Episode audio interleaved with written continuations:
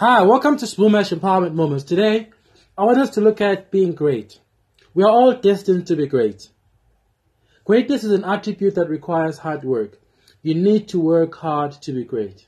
To be great, you must serve. And as you serve, you need to learn. I want us to look at my definition of the word great.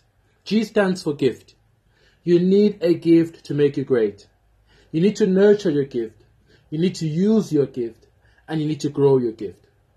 Your gift will usher you into greatness. Work on your gift. R stands for responsibility. You have the responsibility to learn more about your gift. Greatness is your response to your ability. And E stands for excellence. Service excellence needs to be your standard. Excellence does not require an extension. Have a desire to excel in your gift. A stands for appreciate. Appreciate every opportunity you are given.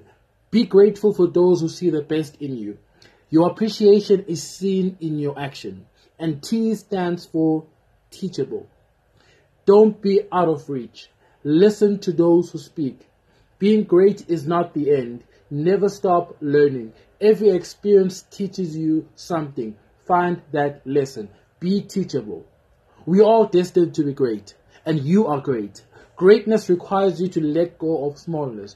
To be great, do great, act like the greatest, and be great in all your ways.